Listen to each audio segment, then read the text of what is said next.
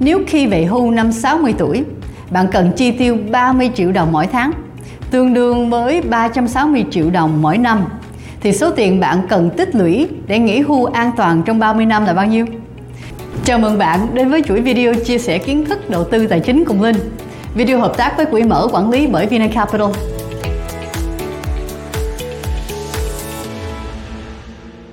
Thế giới tài chính rộng lớn đòi hỏi bạn cần đủ kiên nhẫn, trau dồi kiến thức để đưa ra quyết định đầu tư đúng đắn. Việc lập kế hoạch chi tiết giống như chiếc la bàn, giúp bạn đi đúng hướng trong chuyến thám hiểm đầu tư đầy thú vị này. Trong video hôm nay, Linh sẽ hướng dẫn bạn đi qua 4 bước cần thiết để lập kế hoạch đầu tư và chia sẻ với bạn những điều cần lưu ý trong suốt quá trình khám phá. Bây giờ chúng ta hãy bắt đầu với bước đầu tiên là đánh giá điều kiện của bạn. Điều kiện ở đây sẽ bao gồm những gì? Có 3 điều kiện bạn cần quan tâm là độ tuổi, tình hình tài chính và mức chấp nhận rủi ro của bạn. Cho Linh khảo sát một chút nha. Độ tuổi của bạn là bao nhiêu? Là dưới 22 tuổi, 22 đến 35 tuổi, 36 đến 50 tuổi hay trên 50 tuổi?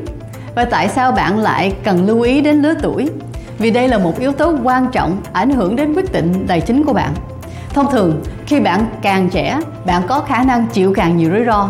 Đó là bởi vì bạn có nhiều thời gian hơn để phục hồi sau sự suy thoái của thị trường hoặc việc mất giá của một khoản đầu tư. Vì vậy, nếu bạn ở độ tuổi 25 đến 40, bạn có thể đầu tư nhiều hơn vào các khoản đầu tư rủi ro, ví dụ như đầu tư vào các quỹ cổ phiếu.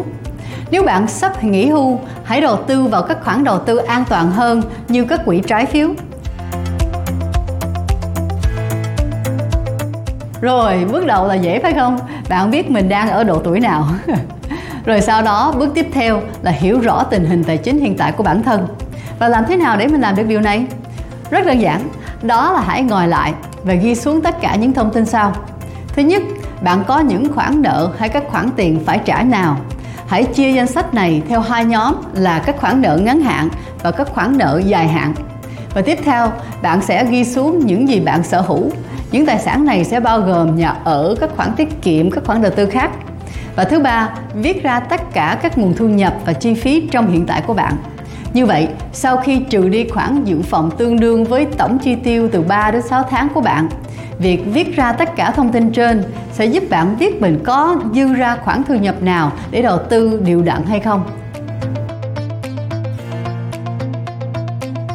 Sau khi đã xác định rõ tình hình tài chính của bản thân, bạn hãy đánh giá khẩu vị rủi ro của mình.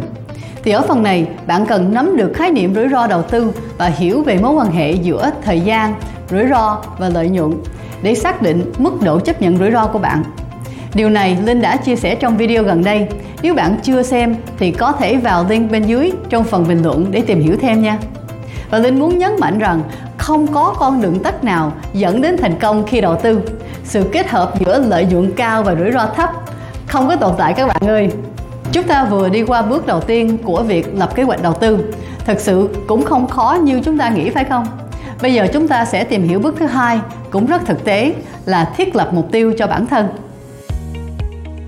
Ở bước thứ hai này, Linh sẽ hướng dẫn bạn theo từng bước nhỏ hơn, bao gồm đặt mục tiêu đầu tư, thiết lập mốc thời gian cho các mục tiêu và quyết định mức thanh khoản mà bạn muốn. Hãy bắt đầu với bước đặt mục tiêu. Chúng ta sẽ không thể đầu tư thành công nếu không có một mục tiêu rõ ràng và thực tế. Ở phần này, bạn cần trả lời được câu hỏi sau. Bạn muốn làm gì với số tiền kiếm được từ các khoản đầu tư của mình? Bạn có muốn mua một căn nhà đẹp? Bạn có muốn dành tiền cho về hưu không? Và ý đây là bạn cần nghĩ rất chi tiết về mục tiêu của mình. Cho nên hỏi tiếp nha. Bạn muốn nghỉ hưu năm bao nhiêu tuổi? Câu hỏi này sẽ liên quan đến ví dụ tiếp theo mà chúng ta phần lớn sẽ rất quan tâm là mục tiêu đầu tư để có một khoản tiền khi bạn về hưu. Thay vì đặt một mục tiêu quá chung chung là bạn muốn có đủ tiền để nghỉ hưu một cách thoải mái, thì bạn hãy nghĩ xem bạn sẽ cần số tiền cụ thể là bao nhiêu, vào năm bạn nghỉ hưu là bao nhiêu tuổi. Có nhiều cách khác nhau để xác định số tiền bạn cần tiết kiệm để có được khoản tiền hưu trí mong muốn. Thì ở đây Linh sẽ giới thiệu đến bạn phương pháp 4% của ông William Bankin, một nhà tư vấn lập kế hoạch tài chính ở Mỹ. Ví dụ nha, nếu khi về hưu năm 60 tuổi, bạn cần chi tiêu 30 triệu đồng mỗi tháng, tương đương với 360 triệu đồng mỗi năm, thì số tiền bạn cần tích lũy để nghỉ hưu an toàn trong 30 năm là bao nhiêu? Thì áp dụng phương pháp 4%, bạn sẽ lấy 360 triệu chia cho 4% là bằng 9 tỷ. Nghĩa là bạn sẽ cần có khoảng 9 tỷ đồng vào năm bạn nghỉ hưu. Khi đã có một con số mục tiêu cụ thể, hãy tính toán số tiền bạn cần tiết kiệm trong một tháng. Ở ví dụ về mục tiêu khi về hưu Linh vừa nhắc tới, nếu bạn cần 9 tỷ đồng để có thể chi tiêu thoải mái vào thời điểm bạn 60 tuổi, như vậy bạn cần đầu tư bao nhiêu mỗi tháng ngay lúc này? Các chuyên viên quan hệ khách hàng tại ngân hàng có thể giúp bạn tính toán dễ dàng hoặc bạn có thể tìm kiếm trên Google với từ khóa tính khoản tiết kiệm hưu trí hoặc tiếng Anh là Retirement Savings Calculator. Khi tính được số tiền cần tiết kiệm hàng tháng, hãy xem xét đó có phải là số tiền khả thi để bạn dành ra mỗi tháng hay không. Nếu không, bạn có thể cần phải điều chỉnh mục tiêu hoặc phương thức đầu tư của mình. Ví dụ, nhiều bạn sẽ chọn gửi tiết kiệm với mức lãi suất khoảng 6% một năm. Thì đây là một giải pháp rất an toàn, nhưng bạn sẽ khó đạt mục tiêu nhanh chóng. Nếu bạn đầu tư vào một quỹ mở uy tín trong dài hạn, mức lãi suất trung bình có thể vào khoảng 12 tới 15% một năm. Bây giờ chúng ta đã có một mục tiêu rõ ràng. Tiếp theo, bạn cần có một mốc thời gian cụ thể để hoàn thành các mục tiêu đó.